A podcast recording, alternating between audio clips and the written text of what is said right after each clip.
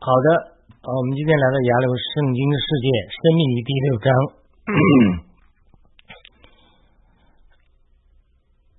以色列第二代和基督教第二代堕落的原因呢？我们为什么谈这个话题呢？因为我们讲生命记六章，生命记它的主题就是三明治的结构，就是前面是鼓呃称赞一下他们过去的信心，然后到最后一段又鼓励他们要。呃，祝福他们的话语。那么中间的一大段都是在重申律法，以及讲他们呃不要拜偶像。所以呢，整个生命记中间这个三明治的这块肉，就是鼓励以色列人不要拜偶像。以以色列人他要学习两个功课，第一个功课在旷野学习信心的功课。我们一直在讲信心的功课，总是在顺服的功课之前。其次呢，就是。顺服的功课，顺服的功课就是拜偶像。呃，为什么顺服的功课就是拜偶像呢？因为呃，当那个扫罗他在那里不顺服神，他不肯杀死，按照神的命令杀死那个呃亚玛利人的王吉亚甲的时候，吉甲尔亚甲的时候，萨母就对他说：“你悖逆就等于拜偶像。”不顺服神就是与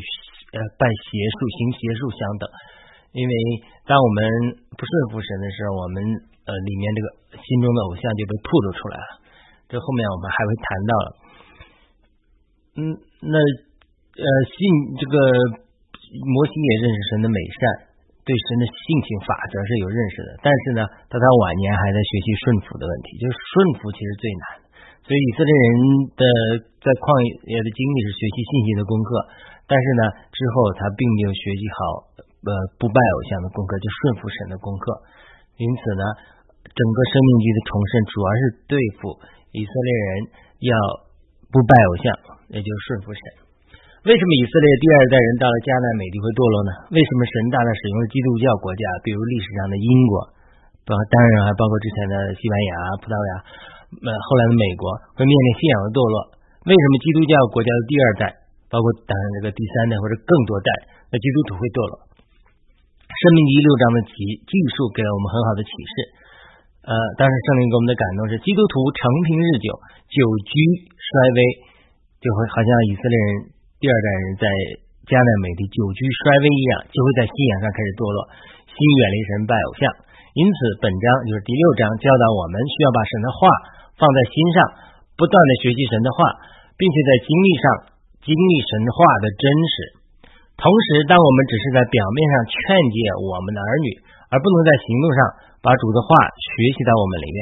并且对主的话语有真实的经历的话，我们就会成为虚伪假冒的基督徒。我们的第二代就难免被我们半跌。但是，面临第二代基督徒的呃，但是呃。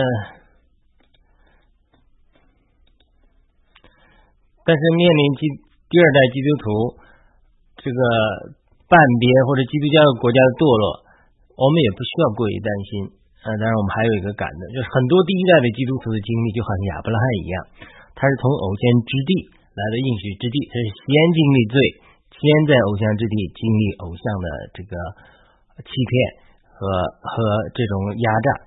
而第二代很多第二代或者当然包括第三代更多代的基督徒都好像雅各的经历一样，就是以撒的儿子雅各，他们离开应许之地回到偶像之地，但是在这个就是走下坡路，但是在这个经历中他们也找到了神。无论环境如何，都是在神的主宰之下，万有互相效力，叫爱神的人得益处。因此，基督教国家和第二代堕落，它一定程度上它是正常，它是不可避免。甚至很多教会到第三代的时候。都会出现这种堕落的光景，所以但神会兴起环境让他们回回转向神。第一个小点，久住而衰微就标志偶像。摩西在生命第四章就提醒了第二代的以色列人，他们将来可能堕落的原因。摩西说：“你们在那地生子生孙，久住而衰微就标志偶像，仿佛什么形象败坏了自己，行耶和华你神眼中看为恶的事，惹他发怒。”四章二十五节。这里的久住而衰微，就是第二代以色列人拜偶像、远离神的原因。神的祝福有的时候会让我们变得轻慢和骄傲，骄傲，因此需要神的环境上的对付才能悔改。耶利米书四十八章十一节至十二十二节也说到：摩雅自幼年以来常想安逸，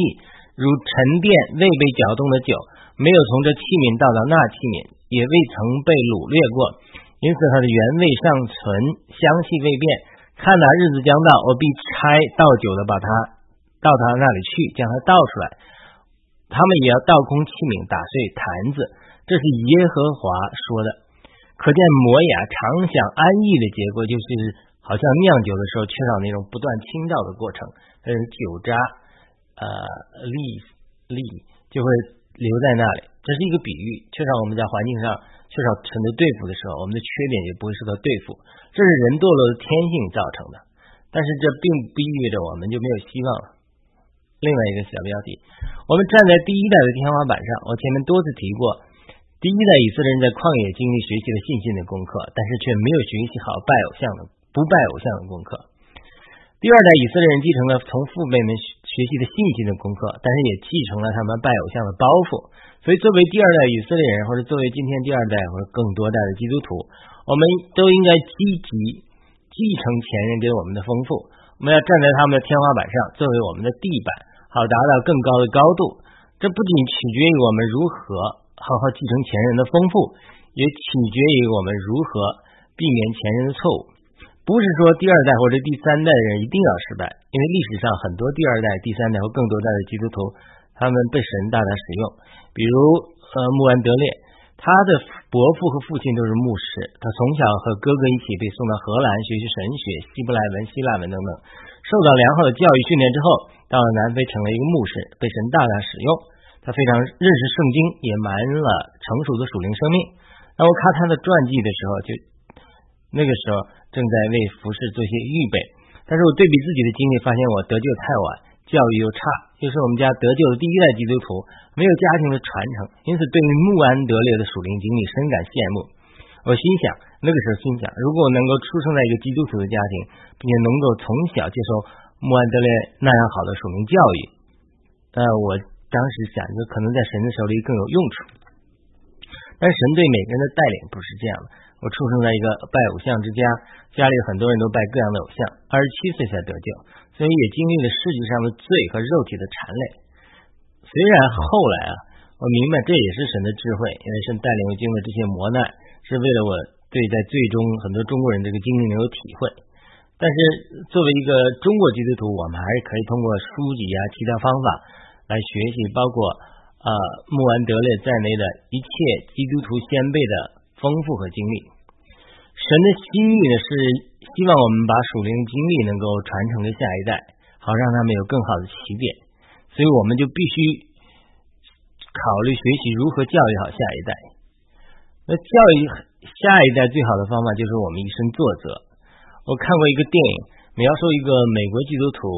这个第二代他反叛父母的故事。这个孩子和女孩子看见父母在教会里假冒为善，但是在家里却表现出他们不愿意奉献钱财的真实光景，就赌气把父母留下这个教育基金捐给牧师了。父母就非常生气。这个电影就介绍他怎么父母想办法去把这个钱从牧师那里要回来。牧师好像也是见钱眼开的，不肯还钱，告诉这个父母说：“你捐给教会的钱就给神了，不能拿回去。”这个孩子呢，没有从父母身上看到见证。就接触到一些不信神的朋友，反而去做义工啊，帮助流浪汉啊，等等的。这个电影好像不是很清楚。呃，虽然结尾说这个父母受到感化，孩子赶快做义工了，呃，但是但是这个电影并没有归结到说他们在信仰上，这个孩子经历了信仰上的更新和变化，好像反而是讲的说这些不信主的人比基督徒还有爱心，他们受到了感染。所以这个电影倒是美国社会的一个写照，美国基督教社会和家庭的一个缩影。就是这很多第二代的、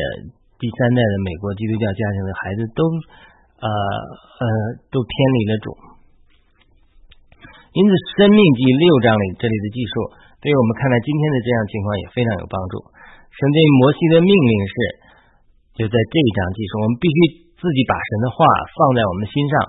我们的眼目。要时时不离开神的话语，而只有这样，才能够更好的教育我们的子女，因此，我们读经的时候得到一个感动，就看这本章叙述结构，就是我们自己学习神的话加教育儿女这样一个结构。就是说你先是我们自己怎么学习神的话，然后一摩西再吩咐他，哎，你们要怎么教你自己的儿女？他是这样一个结构，多次重复。比如六章一节说：“这是耶和华你们神吩咐我教训你们的诫命、律律和典章。”这是指呃摩西对第二代以色列人说的，然后使你们在。所要过去的德为业的地上遵行，那二节才又开始说了，就是他这个另外一个结果，就是说，好叫你和你的子子孙孙一生的日子敬为敬畏耶和华的神，谨守他的一切律例和诫命。就是一节是讲说你们要怎么遵行诫命，然后二节就讲了你们的子子孙孙要怎么进遵遵行诫命。所以这一节就讲了以色列人第二代的子子孙孙。这样的结构一直在本章持续下去，就是摩西先吩咐以色列第二代人如何要遵守神的话语和学习神的话语，然后再谈论他们的子孙子子孙孙如何如何。这是一这是一处的结构。那我们再看一处例子，就六章五至六节说：你们要你要全心全魂全力爱耶和华你的神，我今日所吩咐你的这些话要放在心上。这依然是摩西在吩咐以色列人的第二代。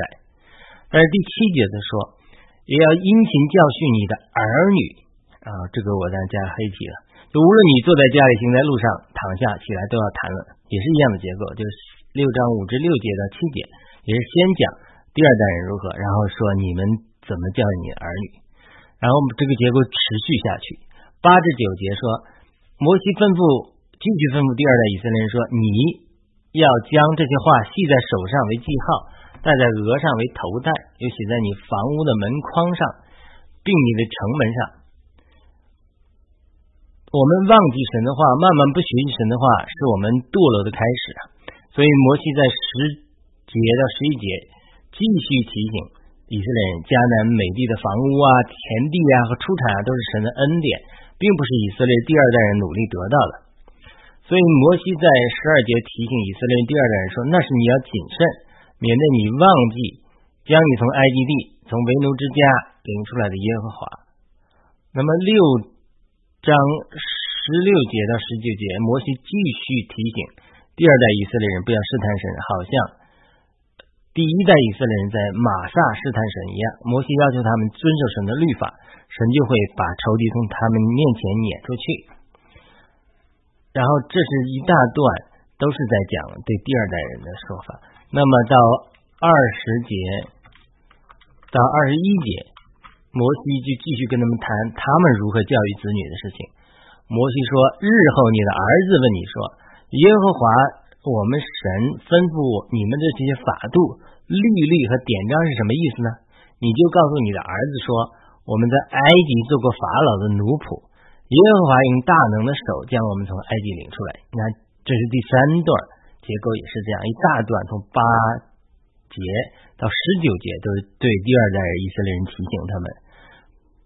如何如何，然后到二十节到二十一节的时候，又跟他们一以色列第二代人讲他们如何教育子女的事情。所以，他这个结构持续在本章的技术里，至少我们讲了三段，就是摩西先教训要进入迦南美地的以色列第二代人，他们要如何遵守神的律法，如何要持守神的话语。对不对？然后再加一个结构，就提醒他们如要教育他们的后代。我以前读这章的时候没有注意到这个结构三次重复，这次在圣灵的高亮下看到这个结构，就有了上面的感动。就只有我们啊，包括这个以色列第二代人，就好好学习和认识并遵守神的律法，才能教育好我们的子女，帮助他们也能认识和遵守神的律法。当然。这个我听过一个一个人属灵人讲了，就是说，呃，一般情况下来讲，如果我们父母在对神的话语和神的经历认识上有经历，有真的认识，是真的是活在这个呃对律法神神的话语的认识和真实的持守的这种经历的时候，真的活出这样的见证的时候，往往我们子女。也是能够教育好，能够呃被保守在这个啊正确的属灵经历里。但有的时候我们这个假冒为善呐，或者是我们在神的话语、吃手和学习上软弱的时候，孩子不能看到我们的榜样，因此他们也会偏离主，这是一般的一个原则。但是有没有说父母非常爱主，儿女他们自己偏离了呢？那这当然也是有的，这是有的，因为每个人是一个个体。但是总的原则来讲，如果父母这个爱主、持守神的话语。还是会对孩子有积极的正面的影响。大多数情况下，一般的原则下，孩子都会保守在啊这个信仰里面。亚伯拉罕和雅各是两代人经历神的图画，但是事实上并不是如摩西这样期盼的。以色列是第一代、二代人后来就没有好好学习和遵守律法，当然也没有好好教育他们的孩子。最终，以色列人在迦南美地还是堕落。拜偶像，远离神了。我是第一代得救的基督徒，就好像亚伯拉罕的经历一样。我想很很多第一代得救的基督徒都是这个经历。曾经生活在拜偶像之地，神呼召亚伯拉罕从大河以东的拜偶像之地离开家乡，跟踪神到他都不知道的地方。但是亚伯拉罕凭着信心跟随神的引领，最后进入神给他们预备的迦南美地。这是很多第一代基督徒的经历。他们在世界上经历过拜偶像和罪的霸占。但是神的显现和吸引，让他们进入了神的应许之地。但是很多第二代或者第三代，当然更多代的基督徒，他们经历好像雅各一样。有些人啊，就说有些人他们像以撒一样，他就没理没有下到埃及地区，神不许可他们。但很多很多像雅各一样有这种背叛的经历，就是他虽然生活在蒙福的以撒家里，但是他本人并不认识神。亚伯拉罕的神、以撒的神，还不是雅各的神。雅各巧取豪夺，要抢夺他哥哥的长子的名分，但是他被逼不得不离开家乡到舅舅那里去。我们知道以撒娶妻的时候，是由老仆人到亚伯拉罕的家乡带来礼百家的，也就是说雅各的舅舅依然是生活在拜偶像之地，而且拉班也就是他的舅舅也拜偶像，最后他的儿女儿拉杰还偷走了他的神像，所以因此雅各的经历就是从迦南美地堕落到偶像之地的过程，跟亚伯拉罕经历是反的。我们知道，在江南各地有美美地有神的各样的祝福，但在偶像之地，人们饱受蹂躏，雅各也受到了舅舅拉班多年的压榨。但正是在这样不幸的经历中，雅各遇见了神。不管是他去他舅舅的路上做梦看到天梯，还是回到江南美地的时候面对面与神摔跤，他都遇见了神。我们我们每个人遇见神的经历是不一样的，有的人好像亚伯拉罕的经历一样。现在偶像之地受到困难啊，然后再遇见神，进入迦南美地；而有的人是迦南美地出生，但是对神没有主观的经历和认识，因此就会从迦南美地堕落，甚至流落到偶像之地去。但是在这个过程中，神都隐秘的与他们同在，等待他们回转归神，从而真正的认识和经历神。我们中国的基督徒就好像亚伯拉罕一样，备受偶像和邪灵的压迫。以及人的罪恶带来的苦难，但是越来越多的中国人遇见神，而生活在英国、美国等基督教国家的基督徒后代，很多人呢，不是所有的人，很多人的父辈，很多人的因为父辈对神的话、神的话语缺少认识，也缺少见证，所以下一代的基督徒更是无法在经历上认识神，他们就会堕落到世界里，甚至犯罪里，这是很多美国教会的光景。但其实神的怜悯也依然会看顾他们。因为他们就好像雅各一样，呃，他们会做梦遇见神，也会在雅布渡口遇见神，与他们摔跤。那个结论很简单，就是最近皮尤研究中心出台报告说，如果每个基督徒下降的速度不改变的话，到二零七零年，美国基督徒比例会下降到人口比例的百分之五十以下，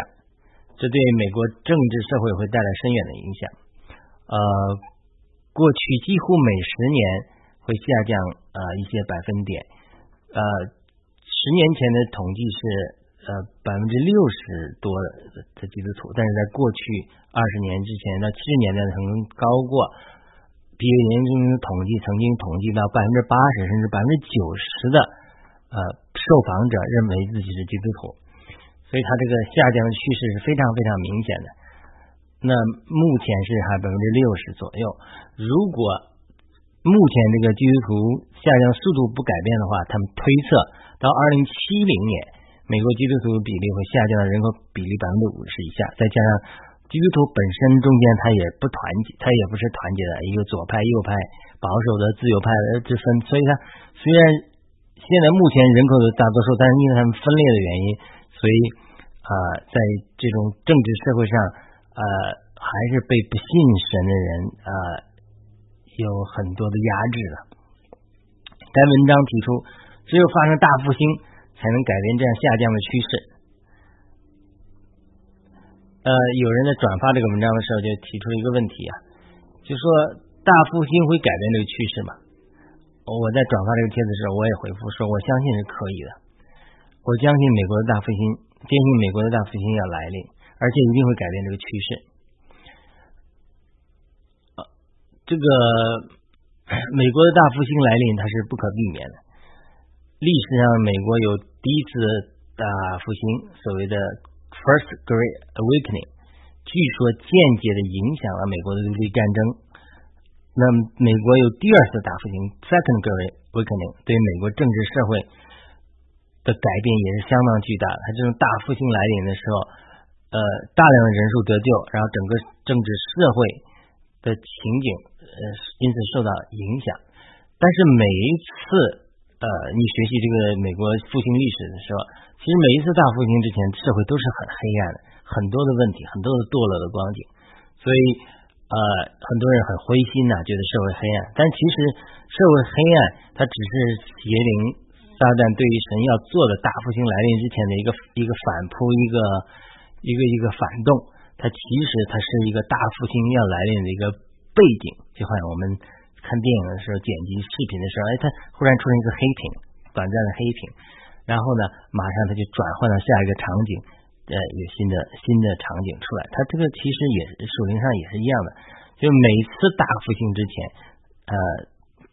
往往可能和战争啊、瘟疫啊啊都连在一起，甚至社会的道德堕落啊、滑坡啊、暂时的黑暗，它都是一个呃复兴的背景。所以我相信，呃，美国现在也是处在整个这个阶段，整个世界现在处在一个大复兴来临前的一个暂时的黑暗的阶段。所以我对未来还是蛮有信心的。呃，记得我们读本章读经的一个感动之一，就是雅各在旷野里非常感到孤独悲惨的时候，就是他遇见神的时候。无数美国第二代、第三代或者更多的基督徒，他的确是啊，因为在经历上不认识神而远离了神。但是神对他们怜悯也不会断绝，所以呢，呃，我相信目前是呃很多美国的呃基督徒后裔，这个在信仰上失落的人，是他们遇见神的一个过程。呃，这是《生命记》六章我们的一些短短的分享。好的，我们今天就呃读到这里，我们下次有机会再分享。好们。